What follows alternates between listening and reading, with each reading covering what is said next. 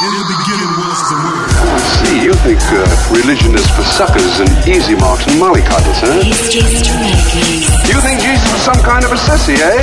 Jesus had guts.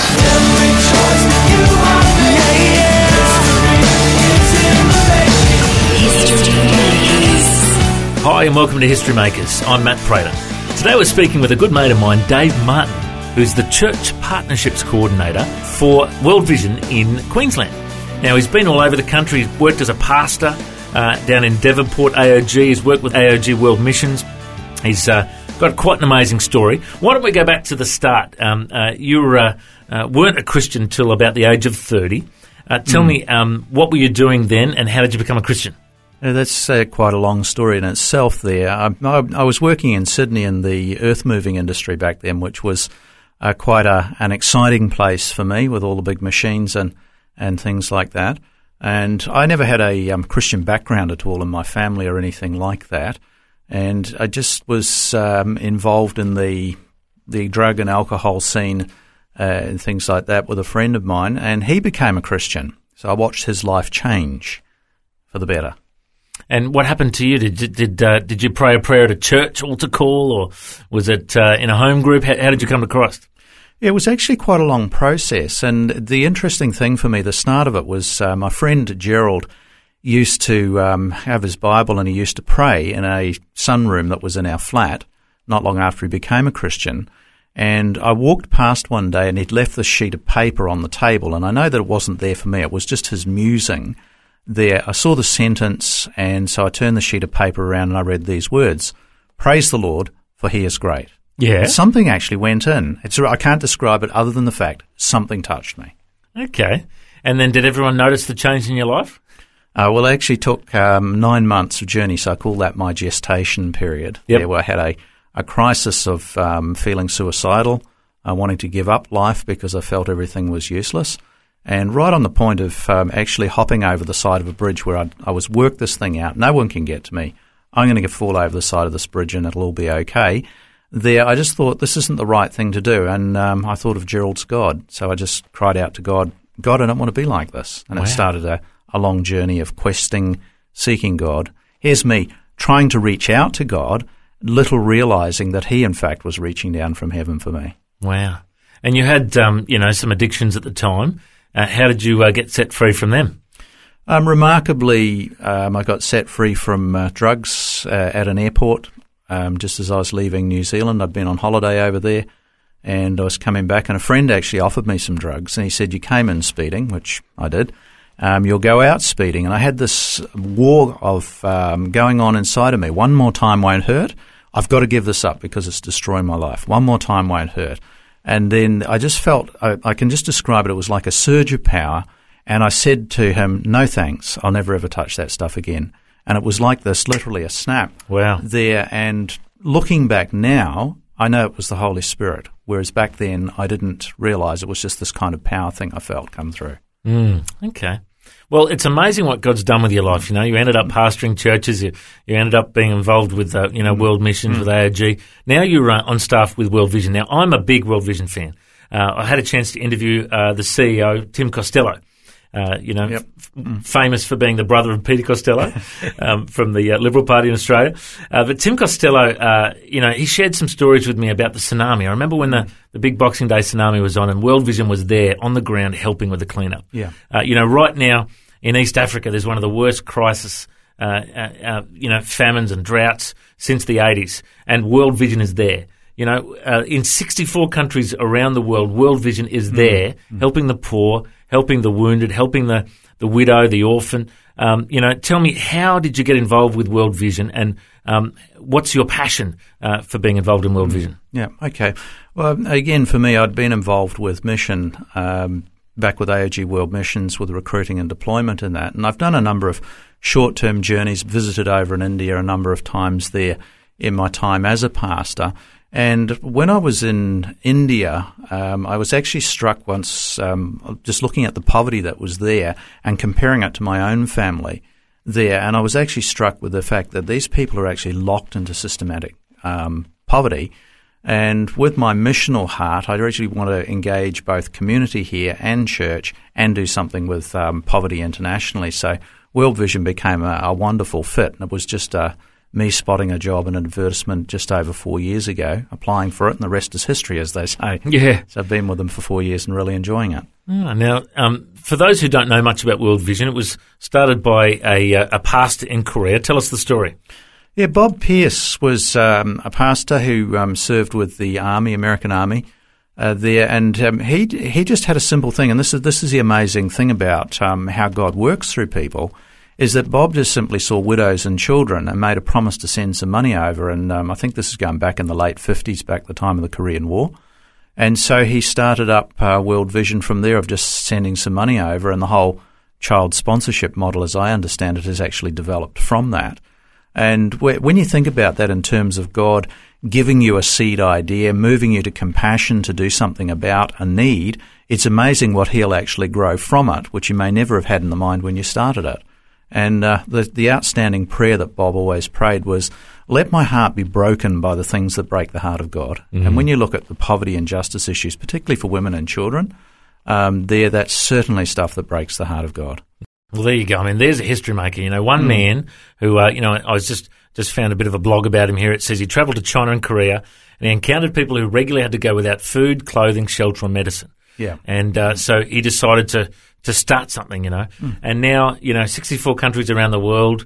Um, I know there is a large focus on helping children uh, and and on you know helping people that are impoverished. Um, and you know, th- there's it's just such a massive move. He also started um, Samaritan's Purse too. You just Yeah, told me. that's Wow. correct, yeah, incredible. yeah. So I mean, what a history maker! It's amazing what one person could do when they stand up and they, uh, you know, accept the call of God in their life. And he was like a fire starter that started a fire that spread around the world. So.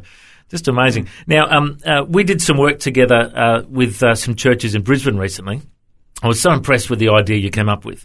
I know it's been done in Adelaide. Other churches, uh, other communities have done it. Where you know we had an AOG church, our church New Hope Brisbane, uh, and, a, and a Baptist church. We Yeah. joined together and uh, went down to the local Kelvin Grove Urban Village and put on a concert. Um, did some, uh, so, you know, some cooking demonstrations for the, the local Muslim community and Yeah. the Saudi Arabians down there. um, we uh, had uh, some some you know uh, singer songwriters performing. We did some talks about mission trips and and you know, tell us about how, where this idea came from. Um, uh, actually, getting the churches out into the community uh, to be salt and light. Uh, w- w- where did the idea come from? Um, A lot of that's come from um, Adelaide in particular with um, our church partnerships manager down there, Matt Anderson. And uh, Matt was talking with uh, a Baptist church and um, a Churches of Christ church out in the Blackwood Hills there. And the desire of those churches was to engage with their community um, around matters of compassionate cause stuff. And so they came up with the idea of um, let's do a famine village instead of just doing the 40 hour famine within the four walls of the church. Let's engage our community. And that's actually in its third or fourth year down there now. And it's really a major growing thing because it involves the local mayor, it involves schools, it involves business down there, and it, it facilitates the church people to be able to get out and engage the community, build relationship around the things that we're talking about, the poverty and justice issues. And it, it's quite phenomenal seeing that as a movement and exciting to be able to see that as a way of helping um, churches of different with different shingles be able to work together to show a united front with engaging the community. So very exciting. And I love the idea behind it too because uh, World Vision really does have credibility. Um, you know, there's ads on TV. Uh, Tim Costello is well known. So if you put the brand name World Vision out in the community, people go, "Oh yeah, we know who that is. We'll, we'll partner with it." Um, whereas a lot of people can be suspect of churches, and and there can be a automatic barrier that comes up between an average Aussie and and uh, someone from a church. But if it's from World Vision, you know, so I remember that was one of the strategies that we used. It was a World Vision event, and there was a few churches putting it on um, as a way of bridging the gap between the church and the community. Um, such a great idea, and I remember doing the World Vision when I was a kid, uh, starving myself, eating barley sugars. Uh, we actually had a lock in at our Wesleyan Methodist church. I was a, I was a youth leader at, and we locked the kids in there for forty hours and had a sleepover, and it finished Sunday lunchtime after church. Oh, it's good to have that barbecue, I can tell you. So when's the forty hour famine on every year? Yeah, 40 hour famine usually happens on the third week of um, August there, so it'll be on from the 19th till the 21st of August this year. Mm-hmm. And the focus this year is on um, Timor, East Timor, uh, there, and it's really surprising when you see the information that's based on that, because the well, here we have this little country that's just 600 kilometres off our coast, and they experience every year for most of the people in the country what they call the hungry season. And when our people went over there, the ambassadors, uh, youth ambassadors, to do the series and uh, sh- film for the 40 Hour Famine this year, the, the people over there were asking, well, when is the hungry season in Australia? And for us, of course, well, we don't experience that. Wow, wow, that's a, that's a big call. And you know, World Vision uh, does ministry in Australia as well. Um, what's the particular focus in Australia that World Vision uh, works with? Well, we're, we're just um, developing a new Indigenous program because um, while I can't give too much detail away, there the government of the country is starting to look at the development work that's been done internationally and say, well, maybe we need to do more of that kind of approach with Indigenous Great. affairs, Wonderful. which is exciting. And um, I know that we do have programs out in um, central Australia and up at Mapoon in northern Queensland. And another thing which is really, really exciting for us is that um, we're getting the a new Asia Pacific national office for engaging Asia Pacific countries, and that'll be based in Brisbane starting up at the beginning of next year, I believe. One thing I've been very impressed with, I get the uh, World Vision magazine uh, at my church regularly, and um, I've seen Hugh Jackman on the cover. I've seen um, Rebecca Gibney. Yep. And uh, I know Guy Sebastian has done a trip before with World Vision. You guys are very good at um, harnessing uh, celebrities who have a heart for the poor and the needy. And uh, and getting them involved, Um, uh, that's a great strategy to, particularly for the younger generation, because you know I think this younger generation really has a heart um, for social justice, and uh, it's such an important thing. Now, another thing you're involved with is the uh, Voices for Justice. Yes, uh, down at. Canberra, you're going to be lobbying politicians and having a conference. Tell us about that. Yeah, that's one of the most um, exciting um, ways of which, if I can put it this way, um, the prophetic voice of God speaking to the leaders of our nations through around 300 Christians who gather each year for a four day conference in Canberra. And it's done through Micah Challenge. And it's one of the most exciting things I've ever encountered because, again, um, if you look at us as different agencies and things, there's World Vision, there's Compassion, there's Caritas, there's um, all the denominationals, Baptist World Aid, and so on. And we're all kind of doing our thing. But under Micah Challenge, when we step into Canberra there, we are no longer of those agencies. We are Micah Challenge. So that's this wonderful place of unity. And for those who don't know what the Micah challenge is, it's from the scripture Micah 6, verse 8, which says, It says to love. What does God require of you? What does God require of us? Um, to walk justly, to act humbly, and to walk justly with God. Oh, that's good. Now, walk humbly. Okay, so to act, no, what is it? To, uh, To love God. To love God. act justly, and act walk justly humbly and with walk humbly with your God. That's it. We're very good We'll at our. Bible verses. well, the scriptures are meant to be shared with one another. It's not just for personal devotion. That's good. And uh, I, I'm excited. Like I know one of the guys, Jarrod McKenna, who I Mm. follow on Twitter and Facebook. He's very active out there. I actually saw he was he was on stage with Bono in, at the Perth U2 concert. Yeah, he, he gets yeah. around, old Jared. Yeah, he he's a, he's linked in with World Vision, and, and uh, you know there'll be Tim Costello, there'll be many um, different aid uh, organisations represented.